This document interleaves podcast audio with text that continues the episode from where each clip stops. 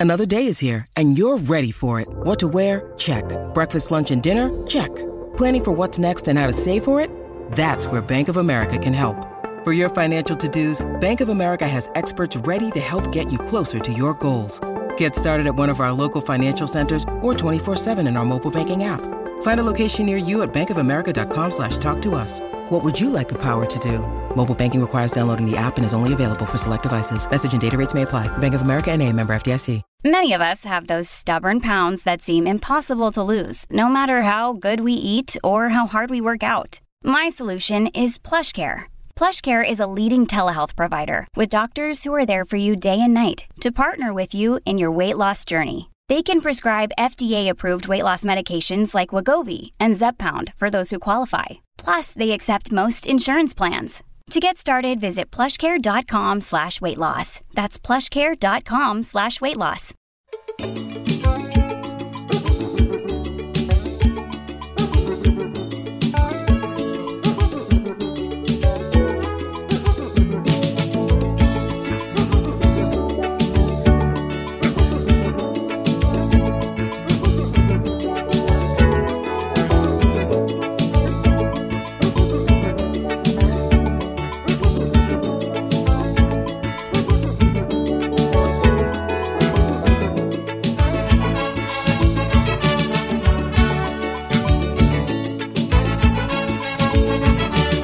This is Kemar Roach, and I listen to the Caribbean Cricket Podcast.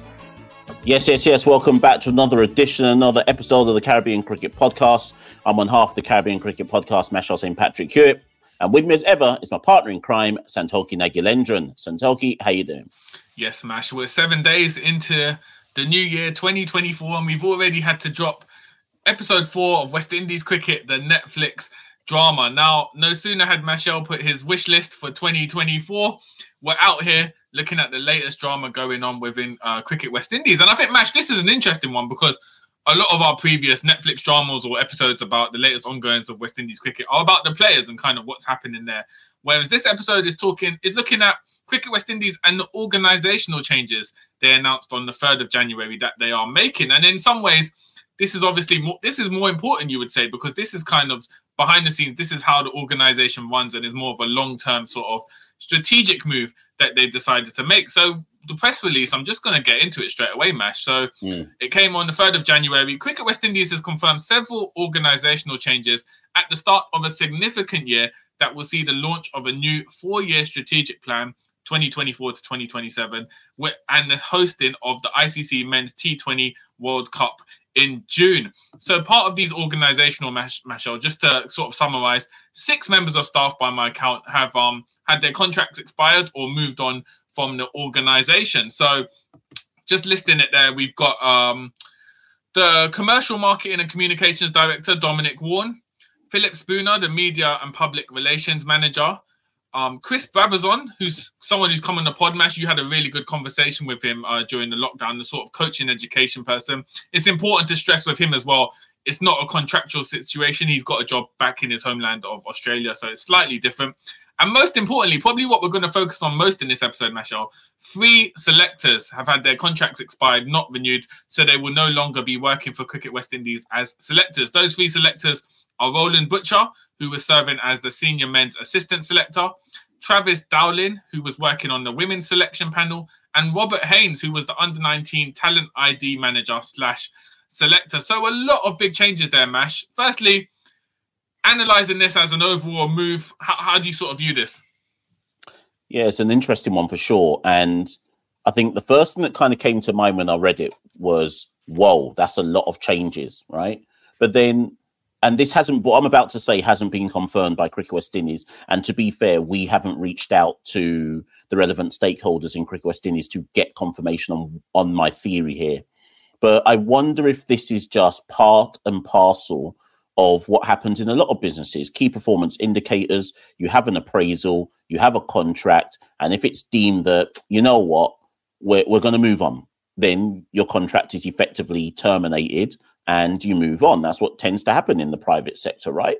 And um, we just had in recent months the the announcement as the renewals of players' contracts, which we knew were coming in October. It was announced like a few weeks after what we what we thought was the deadline to announce them. So I just wonder if the kind of in keeping with the players' contracts and the central contracts, there was also a kind of strategic general kind uh, so what am i trying to say here a, a strategic general overhaul and review of all aspects of cricket west indies um, and coming out of that is the announcement at the turn of the year well you know what there's some there's some structural changes about to undergo there's some personal changes that are about to undergo under uh, to to to be undergone sorry and to be fair santokie i wonder if the people involved were all informed of this a few months ago. And it's just that they've put this press release out now at the start of 2024. And then the final thing I would just say is when we met Kishore, and for anybody who's listening to this episode who hasn't as yet listened to our 100 day interview with Kishore Shallow, um, which happened this summer, uh, which is probably the most professional podcast episode we'd ever done, face to face, filmed, etc to be fair, Santokie, my takeaway after doing that episode with Kishore um, was that this is a single-minded individual, and this is a, a an individual who wants to professionalize the way Cricket West Indies is run, bring it up to speed with how it should be run in in the modern era, and again, kind of if you look at how he's performed as president and we try to be objective about it, I think this is in keeping with his kind of mantra, mindset, which is that we have to be better in all facets of the operational structures of Cricket West Indies. And that's not to say that any of the people who have been let go aren't good enough or anything like that, but I think it speaks to ruthless decision making with a kind of focus on we believe that this is the way to better Cricket West Indies. Now, that's nothing that's come to us. I don't want anyone to take away from that. Oh, have you been told something? No, that's just my take and response to Santokie's questioning. Yeah, and I, I think that's a great analysis and sort of summary of the situation. I think particularly in sports administration, we do see when a new president comes in, we do see these sort of changes because they want to make their mark. But as you said, Mash, we didn't get any secret information or, or exclusives, but just sort of the vibe we got and sort of talking to um, Dr. Shallow in June, we just got the impression, obviously, I don't know if if corporate's the right word, just to kind of increase in, in making Cricket West Indies a more sort of corporate and efficient place um in terms of the administration. And we've seen these changes in December come. Um, and also, I guess it's similar to what you see with a lot of teams in terms of when we look at cricket, we talk about cycles and bringing in new players. Mm. This is almost similar, mirrors that. They're talking about the new strategic cycle. The World Cup is massive for Cricket West Indies. So it's almost as if they're trying to freshen things up for this new four year period. So, Mash, we're going to just kind of break down sort of the changes. Should we start with the selectors? Because I guess that's probably the most importantly linked to how the team performs in terms of selectors. So I guess firstly, it's only right. The headline will be um, Roland Butcher, obviously former England uh, batter. He was in the job for a year, just December 2022, he was appointed. December 2023, he's out of the job if I'm honest, if I'm completely honest, Mash, I wouldn't be able to tell you what sort of. I'm sure, obviously, he has input. There's only two selectors along with the head coach, so he must have had input. But in terms of what we saw as fans and members of the media, um, he wasn't very vocal, Mash. So it's hard to sort of know what his impact was and sort of what his kind of effect was as a selector um, for the senior men's team. Yeah, it's a tough one because even if you go back, the selectors or the key selectors prior to Roland would have been Roger Harper and Miles Bascombe. Now, Miles Bascombe, of course, is now director of cricket um, within Cricket West Indies, right? But I think back to Roger Harper's stint, and when there was a press conference, Roger Harper was the main person who spoke. Um, so uh, it, it's hard in one sense to say, so what was Roland Butcher doing? Because I know that Miles Bascombe was very involved in kind of the selection processes with with with Roger Harper. So you have to assume that Roland Butcher was very um, involved vis-a-vis Desmond Haynes and selection. It's just that Desmond Haynes would be the one fronting up. What I would say though is as follows, and this is no, this isn't like any personal slight on Roland Butcher. This is what I would say with anybody in a job. If I'm appointed to a job and one year later I'm told to jog on, I ain't done a good job. It's as simple as that. And that's not personal. That's nothing personal that I've got against Roland Butcher. That's what it's saying to the public. If you've been given a year, because Desmond Haynes, Haynes ain't going anywhere, whether that's because they can't buy out his contract or whatever. The point is, it speaks to me um, of whatever the press release says, it speaks to we want to look in another direction. If he had been doing a job that was deemed good, they surely they wouldn't have let him go, and certainly Santokie they wouldn't be letting him go before a World Cup year if they were deeming him to be um, doing a good enough job, right? And it's worth pointing out. If I just read part of the press conference, we should also just point this part out. One of the components being assessed as part of the new cricket strategy is a selection system. Cricket West Indies will further explore the strengthening of this area, building on the established policy from the 2019 selection review. Miles Bascombe, Director of Cricket at CWI, emphasised the importance of this review, stating, We are dedicated to refining our selection processes to better serve the needs of West Indies cricket. The ongoing evaluation and restructuring efforts are integral steps towards achieving this goal. Bascombe elaborated that the review has resulted in some immediate changes in structure and personnel. The review is being planned to coincide with the end of the contracts of some selectors to enable a seamless transition. So we're going to speak about the other people that have been moved on. But again, to me, Santokie, that's a lot of words used in that press release to basically say to me how we currently use selection and how our processes currently operate is not fit for purpose. As a result, couple you man need to be jogged on. That's how I see it. Yeah, I think, as you said, Mash, as you rightly put, if you're in any line of work and you have a one and your contract doesn't get renewed after one year in a job, it's basically the clearest signal that you haven't been meeting your targets or you haven't been performing well in the job. So I guess they'll move on from Roland Butcher. It'd be interesting to see if they change sort of the composition of selection panels going forward, how how they'll sort of do it, because it did seem strange um, to have Desmond Haynes and Roland Butcher. I think Desmond Haynes is 67 and Roland Butcher is 70 years old. It does seem like obviously age can't count against anyone. But when you're picking like modern T20 squads, and we've seen, I'm not sure if they that's possibly the most dynamic combination. So we should we could see it break up into white ball selection panels, uh, test selection panels. Because don't get me wrong, I'm sure Desmond Haynes and um, Roland Butcher, as former players at the highest level, they still have the eye for cricket. But maybe it's more suited towards test cricket.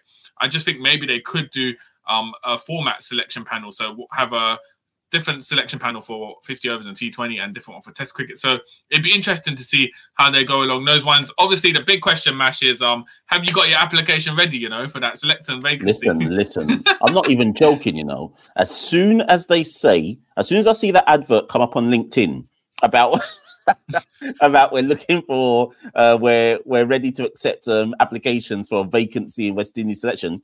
On God, on God, Santokie, I'm filling in the application form. On God, I'm filling it in. Listen, if if I ever if, if you become selected, you know, and I ever hear you in a press conference saying, "Listen, well, I owe Brandon King a phone call," you know, I'm gonna have to cut you out, you know. so um yeah, as we said, Roland Butcher moved on. Um they were on a local radio show in Barbados, um, the Mason and Guest show. It was suggested that it did come as a surprise to him. He got the letter informing him that his contract wasn't to be renewed on the 12th of December. So not a few weeks before it um his contract was up, and apparently it was a surprise. So again, that indicates a lot in terms of his reaction, what he might have been expecting. Now, the next one, Mash Travis Dowlin, who was uh, assistant selector for the senior and youth team um in the women's game. His contract has also not been uh, renewed. Sort of in terms of the women's team, we haven't really heard much from them in the past few months since that A team tour to Pakistan. Not from the head coach or in terms of communication and everything like that. So this is a bit harder to gauge. But what what are your thoughts on that one? Yeah, that one's. A, I'm with you. You know, so the actual lead selector in women in women's cricket is um Ann Browne-John. Yeah. So she is the actual lead selector. So when I saw Travis had been moved on, that made me think. Because again, it's I guess part of it, Santokie, is what are the contracts for the lead selectors? So there's some there's some discrepancy coming out of Caribbean media at the moment. No one really knows when Desmond Haynes, for example, his contract is up. I thought it was June. Some people are saying September. Some are saying March. No one really knows, right? Similarly, we don't know when Anne Brown John's um, contract is up. So is it a case of in an ideal world, Cricket West Indies want to overhaul everything, but you also have to bear in mind when people's contracts are running out because it if you get rid of an of a, it's like okay, so Santokie, let's let's use football as an example, right? How rare is it that you'd get rid of an assistant manager but keep the manager in post? Like, like do, do you know what I mean? So I I wonder if part of this is all about the kind of um, practicalities of how deep an overhaul you can do. So does it make sense that you just leave the lead selector in place, but a wider overhaul is coming? Because I can't really explain the women's one otherwise, unless it's speaking to a wider structural overhaul over uh, overhaul that's coming later. Yeah, this is this is the thing, Mash. This is what I was initially confused about. All right, so let's take um both panels, Anne Brown Johnson and Travis Dowlin, and you've got Desmond Haynes and um Roland Butcher if they're picking the squads, if you're Roland Butcher and Desmond Haynes, you're picking the squads together. You're collaborating, obviously, with the head coach's input as well. But you two fundamentally are the guys putting together the squads. If you're saying Roland Butcher's not good, not doing well in the job, surely this is a reflection of Desmond Haynes' performance in the job. Surely the two go hand in hand because they're meant to work in sync. It's not as if Roland Butcher's picking half the squad and Desmond Haynes is picking the other half. They're not separate entities. They're working together. So, as you said, Mash, is this just a case of it's inevitable that we'll see the lead selectors um be moved on within the ne- within the next few months, and it's just their contracts are, um because they're lead selectors, they might, might have had longer contracts. Because otherwise, it just it just seems a bit strange that you're taking away the assistants, but not taking away the sort of lead selectors. Um, and what this sort of reflects. Um, yeah, so so it's a it's a bit of a confusing one. And the final selector uh, is slightly different. Robert Haynes, he was under 19s uh, selector for the men's or boys game he was his role was more of a talent ID manager. I think it's officially classed as. But again, man, similar to the Travis Dowlin one, um, it's hard to know with that one because with under 19s, your your selection where you're where you're looking at players is not it's not as if you're looking at formal competitions, regional games. You're sort of mm-hmm. more looking at school level competitions and sort of youth tournaments. So again, it's hard to know sort of the metric. Um, we don't know what talent is available at, at, a junior level, so we can't say, oh, he's not picked the best talent or what is going on. So with Robert Haynes, I think it's slightly a, it's an unusual metrics compared to the other selectors, and it's hard for us to sort of gauge where it could have gone wrong or why he's been moved on.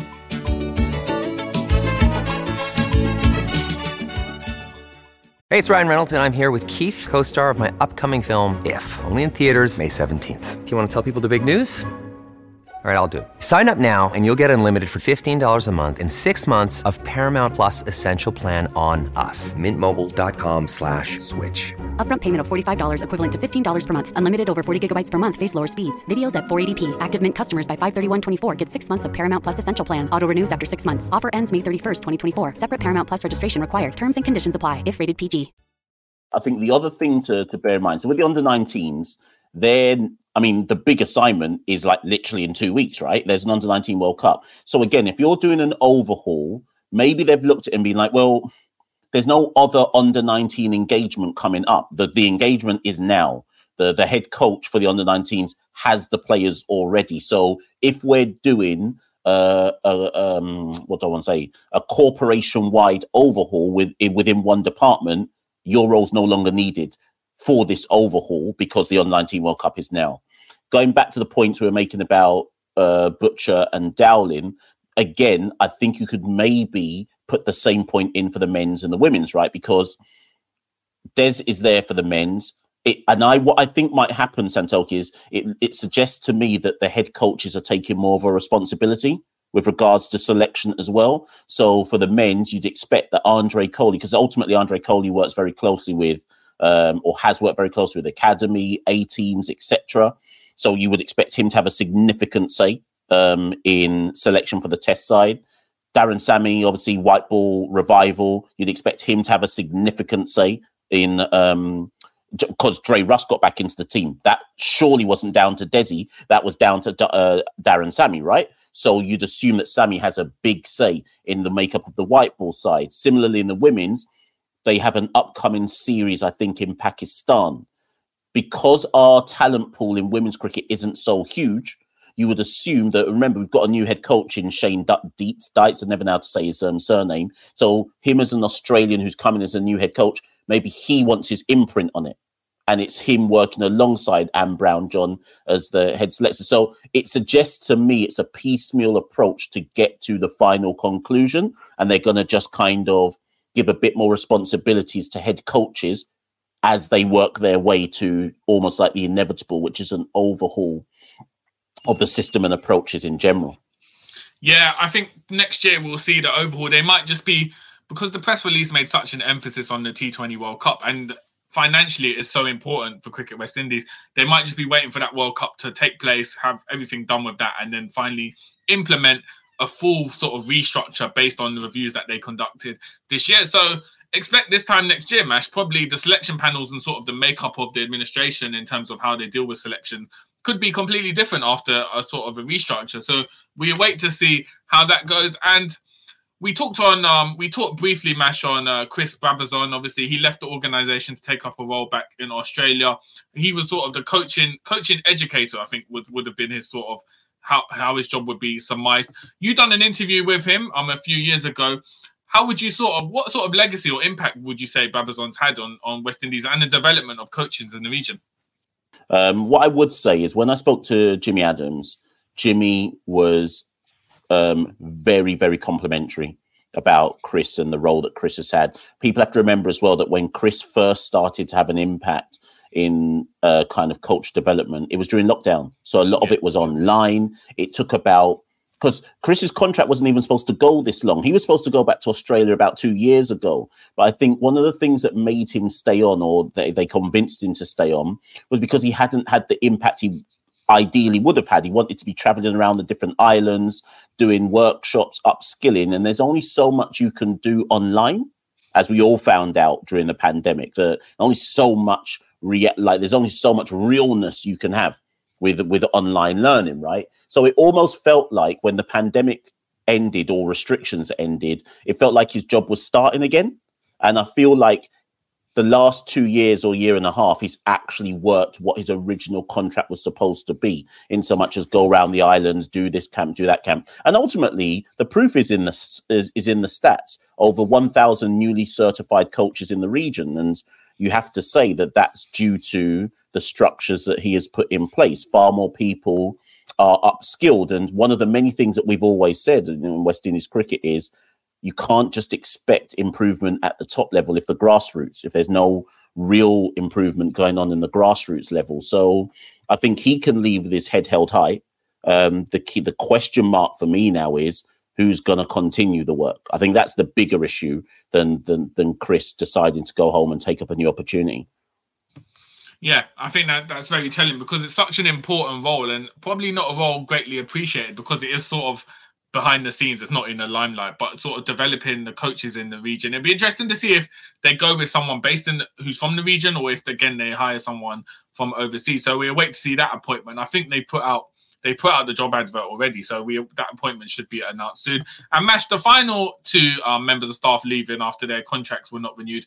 We have Dominic Warren, the commercial marketing and communications director, and Philip Spooner, the media and public relations manager. Now, it's important in to emphasize in the press release, it did say whilst both will be leaving their respective roles, they will continue to support Cricket West Indies by working directly on the ICC Men's World Cup in June. Um, particularly, Mash, I think Philip Spooner's probably been in the organization for many years. I know he was a journalist for the Nation before, but he's I can't tell you exactly how many years, but he's been someone who's been a long-standing part of Cricket West Indies. It's also important to know we don't know people's personal circumstances, whether they chosen to leave or whether it was sort of agreed by Cricket West Indies not to renew the contracts. But sort of in terms of Spooner and Warren, two people who had been at the organization for quite a period in terms of the marketing and communications.